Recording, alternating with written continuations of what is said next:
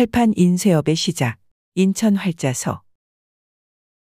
1889년 가을, 일본인 고난이 중앙동에 인천 활자소를 설립하여 활판 인쇄 사업을 시작했는데 이것이 인천은 물론 한국 최초의 활판 인쇄업 기록으로 남는다. 인천항이 개항장으로서 서구 개화문물이 들어오는 관문 기능을 했던 만큼 인쇄의 필요성과 수입은 당연했을 것이다. 특히 인천은 주요 무역항으로서 상공인들이 몰려들었기 때문에 필수적으로 인쇄의 수요가 대두되었을 것이다. 인천 활자소는 사업 번창으로 많은 이익을 남겼다는 기록이 있는데 당시 인쇄소의 주주는 9명 모두가 일본인이었다.